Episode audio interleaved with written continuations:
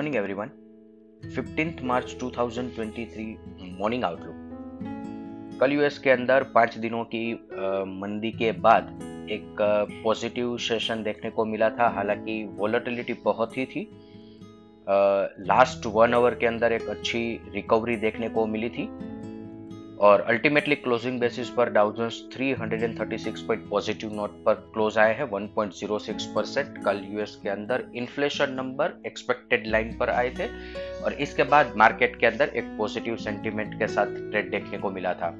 अगर इससे पहले की बात करें तो मार्केट एक समय पर नेगेटिव नेगेटिव टेरिटरी में भी ट्रेड कर रहा था और उस समय पर खबर यह है कि मूडीज ने यूएस बैंकिंग सिस्टम का आउटलुक स्टेबल से नेगेटिव कर दिया है। अब मार्केट को समझ में नहीं आ रहा है कि इसको रिएक्ट कैसे करें।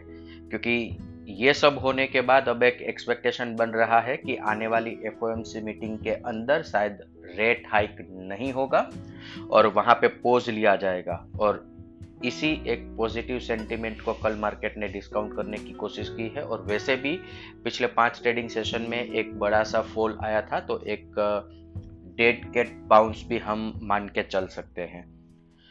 एशियन मार्केट की बात करें तो यही पॉजिटिव सेंटीमेंट अभी कैरी फॉरवर्ड हो रहा है और Hang Seng 450 point positive note पर ट्रेड कर रहा है 2.36 परसेंट और निकाई 67 पॉइंट पॉजिटिव नोट पर ट्रेड कर रहा है 0.25 percent S Nifty 93 point gap up opening का इंडिकेशन दे रहा है 0.54 परसेंट अगर असेट क्लास देखें तो ब्रेंट क्रूड 78.28 कल के ट्रेडिंग सेशन में ब्रेंट क्रूड के अंदर एक बड़ी गिरावट देखने को मिली है। USD I INR 82.22 India 10 year bond yield 7.37 US 10 year bond yield 3.66 dollar index 103.51 gold 1909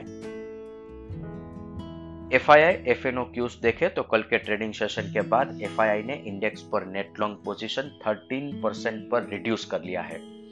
और ये एक बहुत ही सिग्निफिकेंट नंबर है क्योंकि 16 जून 2022 जब निफ्टी ने 15,200 का बॉटम बनाया था उस टाइम पे FII index net long position 13 percent पर था। मतलब उस समय पे जो लोवेस्ट लेवल पर इंडेक्स नेट लॉन्ग पोजीशन था, अभी वहाँ पे वापस एफआई की नेट लॉन्ग पोजीशन पहुँच चुकी है। और इसके साथ साथ पुटकॉल रेशियो भी 0.69 पर चल रहा है। तो मार्केट ओवरसोल्ड टेरिटरी के अंदर एंटर हो रहा है। हालाँकि कैश सेगमेंट के अंदर कल भी एफआई के द्वारा 3000 करोड़ का सेलिंग किया गया है और इसके साथ साथ स्टॉक फ्यूचर और इंडेक्स फ्यूचर में भी पोजीशन सेल साइड पर रखी है। Index call option as well as index put option में कल पोजीशन बाई साइड पर रखी है। कल भी इंडेक्स पुट ऑप्शन सेल करके एक बेस फॉर्मेशन की प्रक्रिया मार्केट में देखने को नहीं मिली है। आज के ट्रेडिंग सेशन के लिए इंडेक्स के प्रोस्पेक्टिव से देखें तो निफ्टी स्पोर्ट 16,950, 17,040 एक सपोर्ट जोन है और ऊपर की तरफ़ 17,250, 17,320 निफ्टी के लिए 17,320 बहुत ही महत्वपूर्ण लेवल है। जब तक मार्केट ये लेवल के ऊपर सस्टेन नहीं कर रहा है तब तक ऊपरी ऊपरी स्तरों पर मार्केट के अंदर सेलिंग प्रेशर क्रिएट हो सकता है। बैंक निफ्टी की बात करें तो कल की तरह thirty nine thousand two hundred thirty nine thousand four hundred एक सपोर्ट जोन रहेगा। ऊपर की तरफ़ thirty nine thousand seven hundred thirty nine eight fifty एक रेजिस्टेंस बैंक निफ्टी के लिए बन के रहेगा।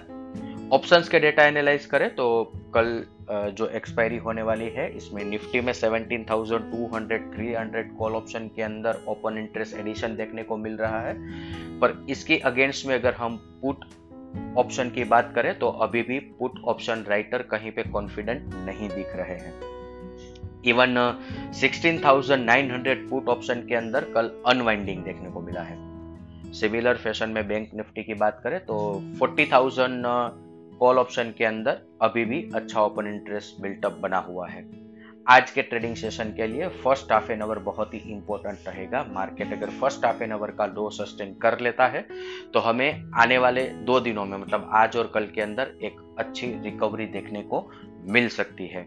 और इसका एक इंडिकेशन हमें निफ्टी आईटी से मिल सकता है। अगर निफ्टी आईटी 29,200 क्रॉस करके सस्टेन कर लेता है तो हम मान के चल सकते हैं कि एक टेक्निकल पुलबैक ओवरऑल मार्केट के अंदर हमें देखने को मिलेगा।